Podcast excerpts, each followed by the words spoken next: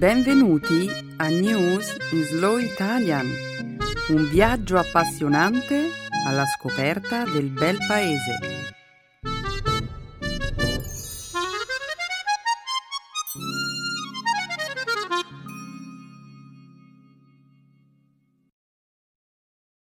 Oggi è giovedì 17 ottobre 2013. Benvenuti a una nuova puntata di News in Slow Italian un saluto a tutti i nostri ascoltatori. Ciao a tutti. La prima parte del programma sarà dedicata ai temi di attualità. Oggi parleremo del primo round di colloqui sul nucleare al quale hanno partecipato a Ginevra l'Iran e i rappresentanti del Consiglio di sicurezza dell'ONU, dell'assegnazione del Premio Nobel per la pace 2013 che è andato all'Organizzazione per la proibizione delle armi chimiche, della beatificazione di 522 persone uccise dai repubblicani durante la guerra civile spagnola e infine vi racconteremo la storia di un'occasione mancata per acquistare opere d'arte del valore di migliaia di dollari per soli 60 dollari. Splendido. E poi? Poi daremo il via alla seconda parte del programma. Il segmento grammaticale di questa settimana sarà dedicato alla sottile differenza concettuale tra il passato remoto e il passato prossimo. Concluderemo poi la trasmissione con le locuzioni idiomatiche italiane. L'espressione che abbiamo scelto per la puntata di oggi è fare le ore piccole. Grazie Silvia. Sono certo che i nostri ascoltatori attendono il programma con curiosità. Bene, in questo caso, perché aspettare che lo spettacolo abbia inizio?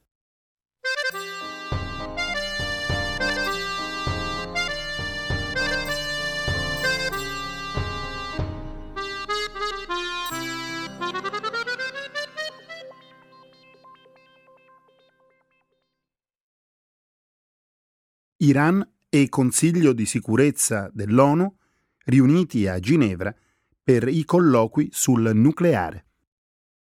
Martedì scorso i rappresentanti dell'Iran e di sei potenze mondiali si sono incontrati a Ginevra per avviare due giorni di colloqui aventi ad oggetto le ambizioni nucleari iraniane.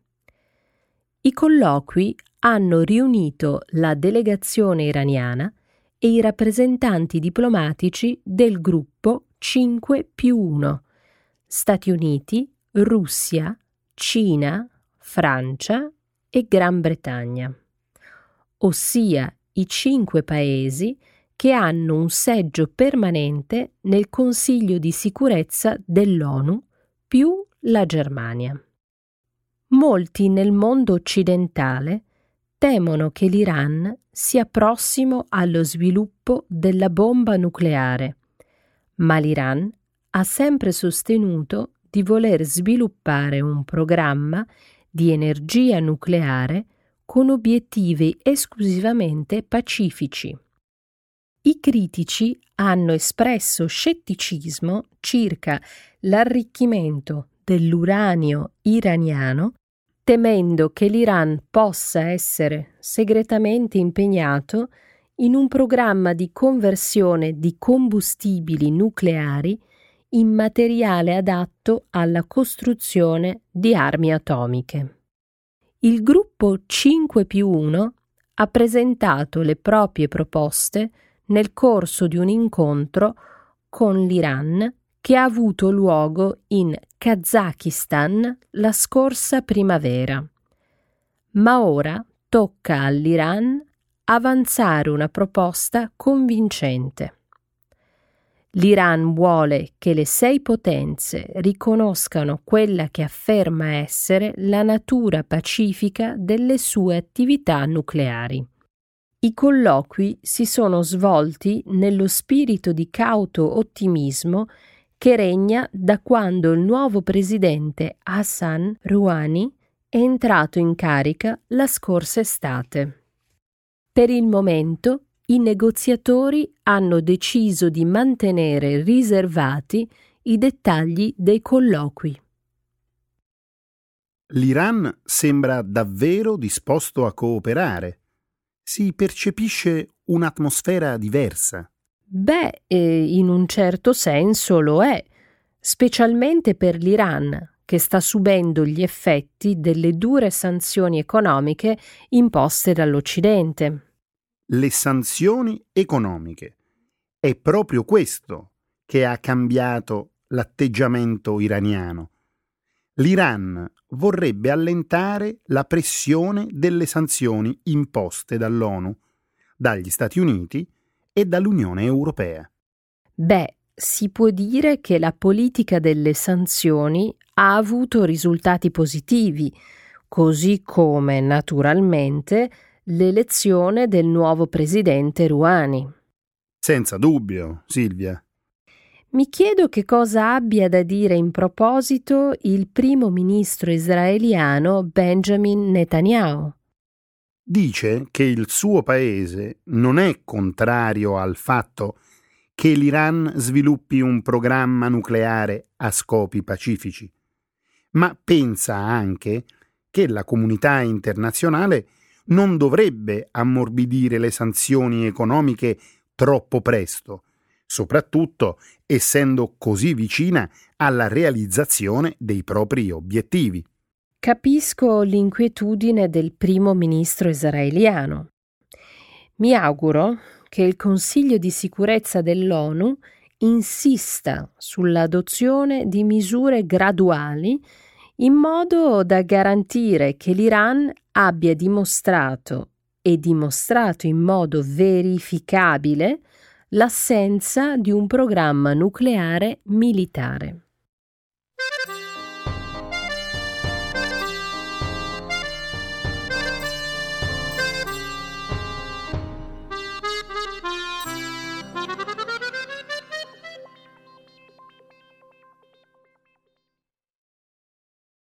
L'Organizzazione per la proibizione delle armi chimiche vince il Premio Nobel per la pace 2013.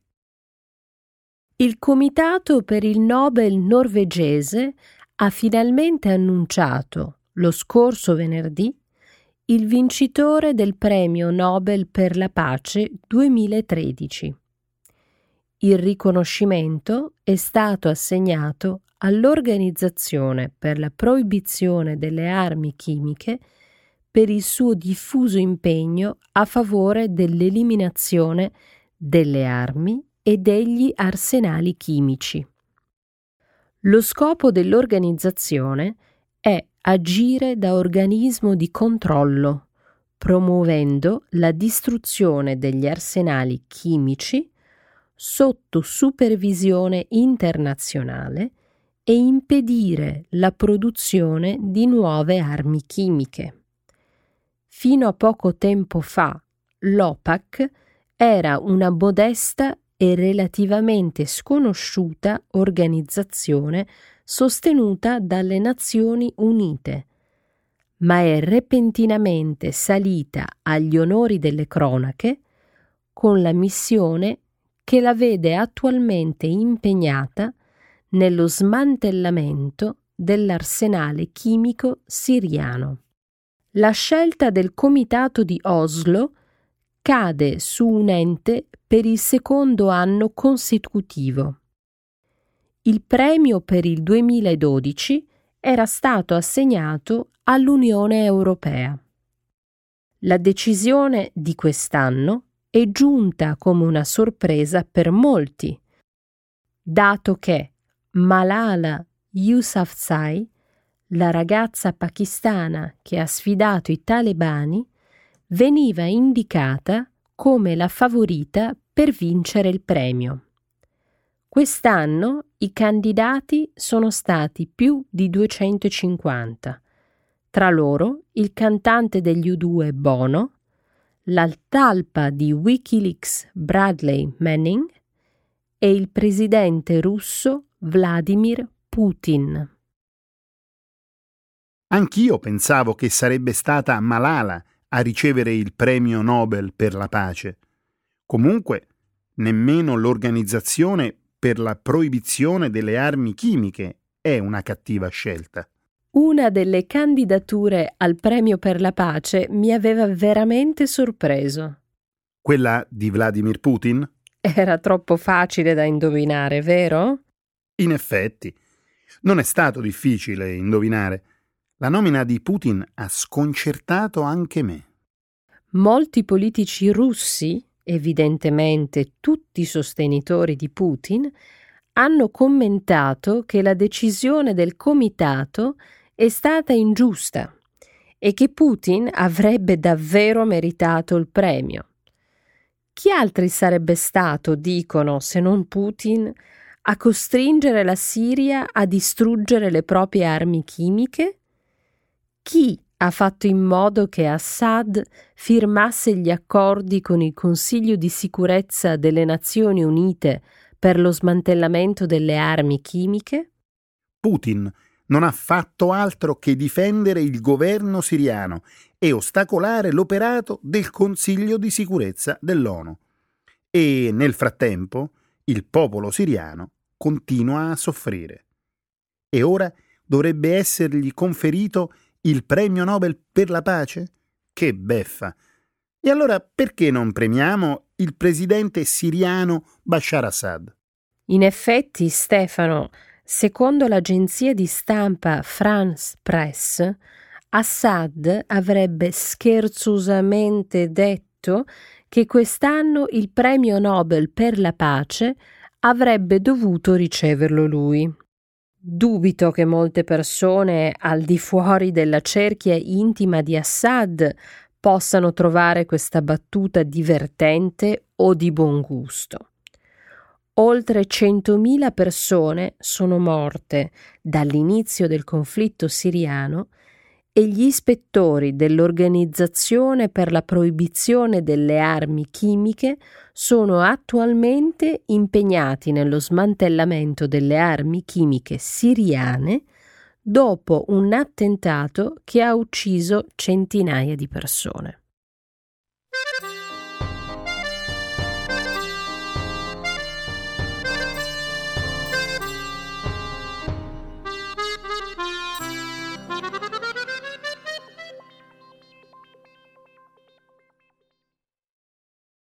La Chiesa Cattolica di Spagna beatifica i martiri della guerra civile.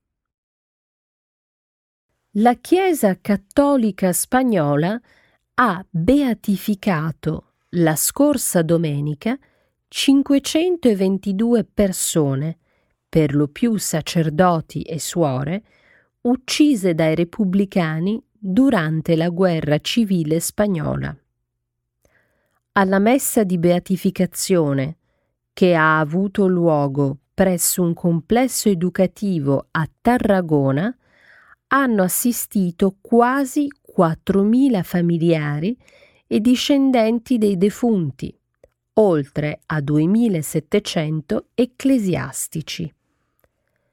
La celebrazione eucaristica si è aperta con un videomessaggio di Papa Francesco, il quale ha detto mi unisco con tutto il cuore a tutti coloro che partecipano alla celebrazione. Diversi gruppi di sinistra hanno sollevato delle obiezioni, definendo la cerimonia come una celebrazione della dittatura franchista. La Chiesa cattolica spagnola ha avuto un ruolo politico importante durante la guerra civile degli anni Trenta, appoggiando i nazionalisti guidati dal generale Francisco Franco che, alla fine, sconfissero i repubblicani. Dopo la vittoria di Francisco Franco, le forze nazionaliste giustiziarono circa 50.000 repubblicani la dittatura di Franco si protrasse fino alla sua morte, avvenuta nel 1975.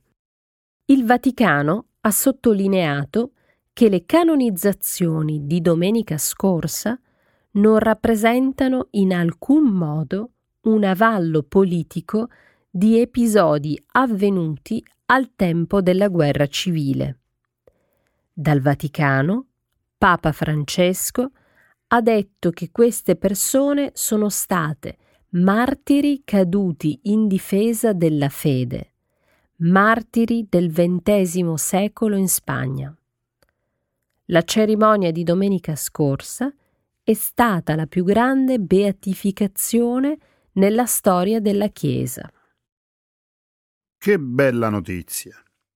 Questo è proprio quello di cui gli spagnoli avevano bisogno. Sono già alle prese con la crisi economica e la disoccupazione alle stelle. Ora hanno qualcosa di nuovo di cui preoccuparsi. Perché non c'è dubbio che tutto ciò riaprirà antiche ferite. Stai attento, Stefano. Questo è un tema delicato e molte persone potrebbero non essere d'accordo con te. Ma io non sto parlando di come la Chiesa cattolica abbia appoggiato una dittatura fascista, il che è la verità. Sto solo dicendo che questa è una polemica inutile in un momento già difficile per gli spagnoli. Certo, ma si nota che vorresti dire un paio di cose in proposito. Non si può negare il fatto che la guerra civile sia ancora un tema controverso nella società spagnola. Sì, e questo è il motivo per cui la cerimonia dovrebbe essere considerata come un atto religioso e nulla di più. Stiamo parlando di civili che vennero giudiziati dalle milizie durante la guerra, persone innocenti. Questo ragionamento andrebbe bene se si trattasse solo di persone innocenti. Ma purtroppo la questione non è così semplice. Volente o nolente, la Chiesa ha compiuto un atto politico di affermazione franchista anche alcuni settori progressisti della Chiesa cattolica spagnola avevano espresso un parere contrario alla beatificazione. Io preferisco pensare che questo sia un modo per rendere omaggio a dei martiri uccisi per la loro fede e niente di più. Quindi questa volta, Stefano, dovremo accettare di non essere d'accordo.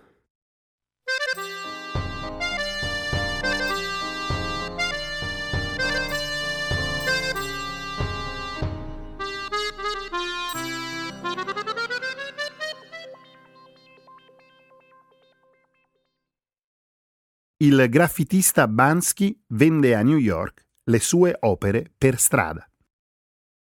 Il 13 ottobre scorso, il celebre street artist britannico Bansky ha pubblicato sul suo sito web un video nel quale appare un uomo che vende alcune sue opere per strada a New York. Sotto il video Bansky scrive Ieri ho allestito nel parco un banchetto vendendo tele firmate Bansky originali al 100%, a 60 dollari l'una. Si stima che il valore di ogni dipinto sia di 15.000 dollari. L'artista è noto per aver venduto alcune sue opere d'arte all'asta per oltre 500.000 dollari. Le tele dipinte con vernice spray esposte domenica scorsa presso Central Park erano in vendita ad una frazione minima del loro prezzo reale. Più di quattro ore sono passate prima che si registrasse la prima vendita. Una donna acquista due piccole tele per i suoi figli dopo aver contrattato uno sconto del 50%. Poi una ragazza neozelandese compra due dipinti e un uomo di Chicago ne acquista quattro, spiegando di avere cambiato casa da poco e di aver bisogno di qualcosa per decorare le pareti. L'incasso totale della giornata è stato di 420 dollari. L'artista, la cui identità rimane ignota, ha detto di essere attualmente impegnato in un progetto di residenza artistica nelle strade di New York.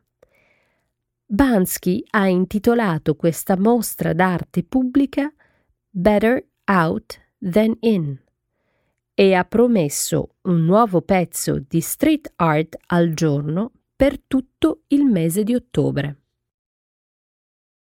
Brillante, geniale. Sei un fan di Bansky, Stefano? Lo sono ora, questo è sicuro. Sembra proprio che sia riuscito a ingannare tutti e si prende gioco pure del mondo dell'arte, con i suoi spazi espositivi, aste e battage pubblicitario. Ma non è forse anche lui parte di quel mondo? Sicuramente. E questo lo rende ancora più interessante. È come se non gliene importasse nulla che le sue opere si vendano a pochi dollari. O che si vendano a malapena. Sì, persino le poche persone che hanno acquistato i dipinti non l'hanno fatto perché pensavano che fosse arte di alto livello. Ma come vorrei essere uno di loro. Rivenderanno quelle tele per migliaia di dollari. Specialmente il ragazzo che ne ha comprate quattro. Probabilmente non le userà per decorare il suo appartamento, dopo tutto. Dunque, cos'altro ha fatto Bansky in questi giorni? puoi seguire le sue avventure sul suo sito. Tra le altre cose, ha creato un graffito su un muro con un cane che fa la pipì sopra una pompa antincendio e un fumetto che dice Tu mi completi. Questa è buona. Ha anche fatto girare per il Meatpacking District di New York un camion per le consegne dei macelli pieno di animali di peluche. Titolo dell'opera Le sirene degli innocenti.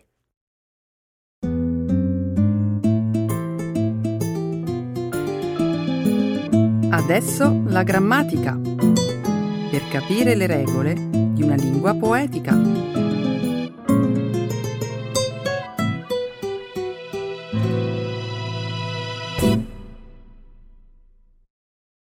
Conceptual difference between passato remoto and passato prossimo.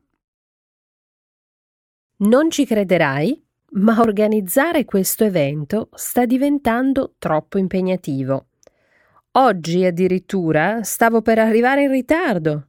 Invece, hai visto? Sei arrivata in perfetto orario. Scusa un attimo, ma di quale evento stai parlando?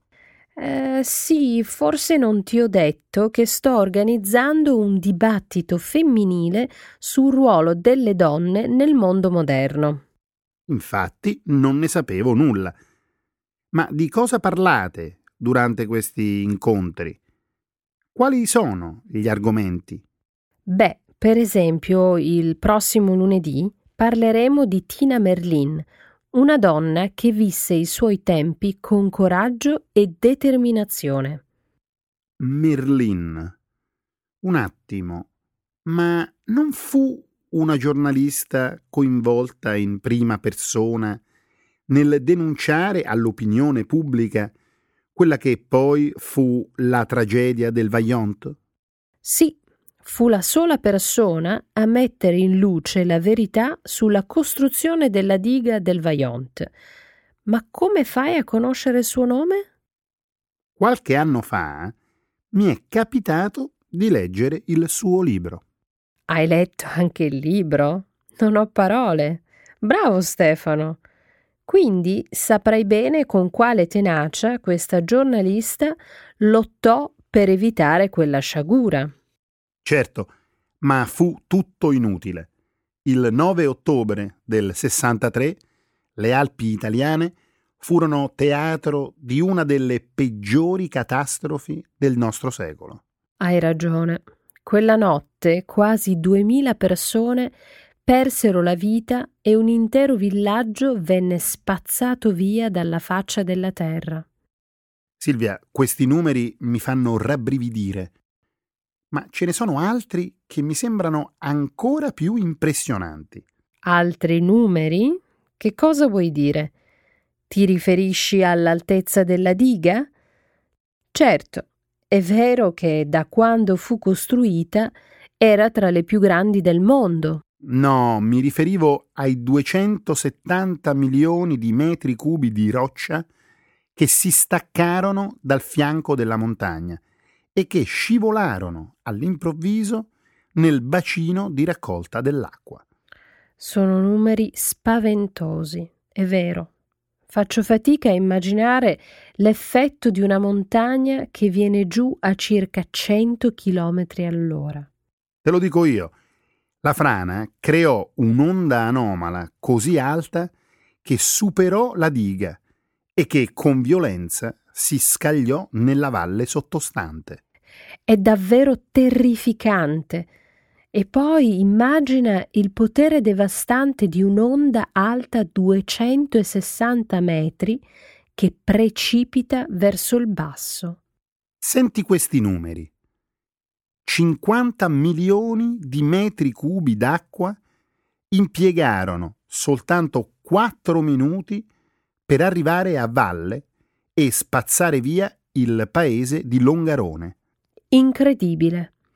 Difficile pensare che esista una forza tanto spaventosa e capace di cancellare un paese di duemila persone in meno di un minuto.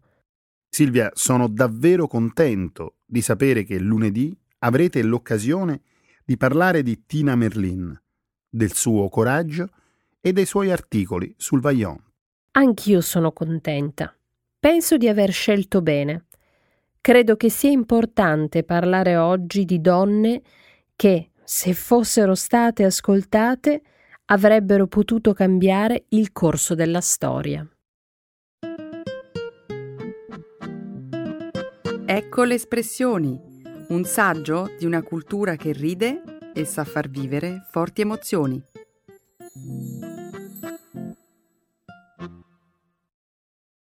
Fare le ore piccole. To stay up late until the wee hours. Stefano, oggi sono un po' nervosa. Sono da prendere con le molle perché ho fatto le ore piccole ieri sera e stanotte ho dormito soltanto due ore. Così poco? Io al posto tuo sarei già a letto a dormire. Vorresti un caffè? giusto per restare sveglia? Ti ringrazio, ma non ho per niente sonno e se bevo un caffè adesso divento ancora più nervosa. Sono soltanto un po' stanca, tutto qui. Va bene, come preferisci. Senti, ma come mai hai fatto le ore piccole ieri sera? Vuoi sapere la verità? Ho fatto le ore piccole perché sono rimasta a lavorare fino a tardi. Tu sei veramente una ragazza eccezionale. Io mi sarei addormentato davanti al computer, passata la mezzanotte. Appunto, quello che è successo anche a me.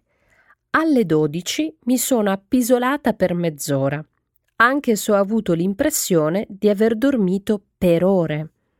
Sicuramente ti sei addormentata per la stanchezza e sei caduta in un sonno talmente profondo che i minuti ti saranno sembrati infiniti. Hai proprio ragione. Mi sembra di aver fatto anche un sogno molto strano, ma non ricordo più nulla. Proprio nulla? Ma come? Tu ricordi sempre tutto? Che peccato. Adesso avremmo potuto divertirci a giocare i numeri del tuo sogno alla lotteria.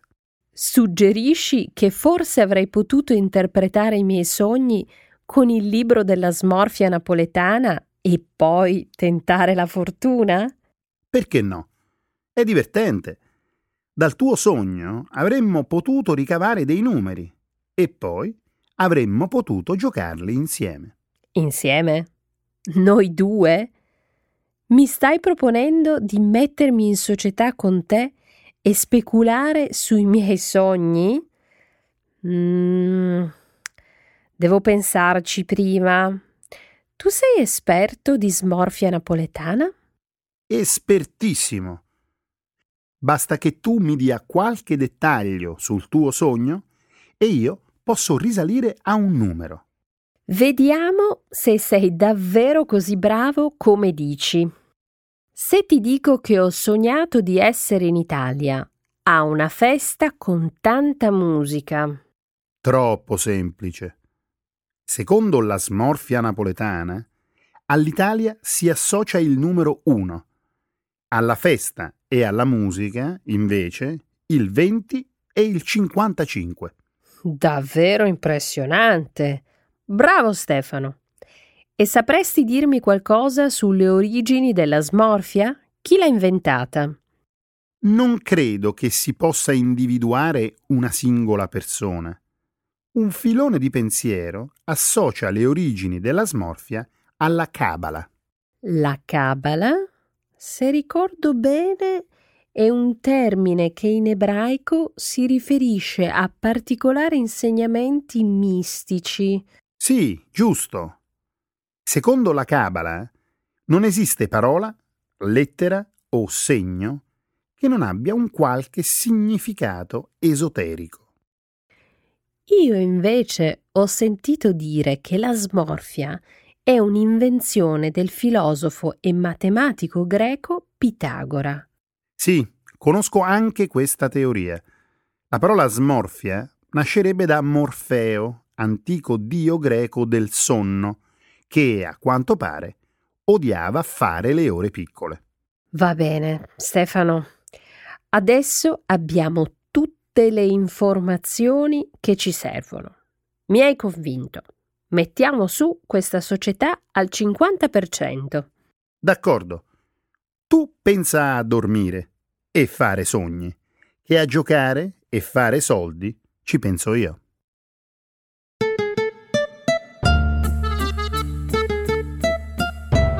Grazie a tutti i nostri amici per aver ascoltato le news in slow Italian. Ci vediamo la prossima settimana. Per un'altra puntata divertente ed interessante come questa. Ciao a tutti. Ciao.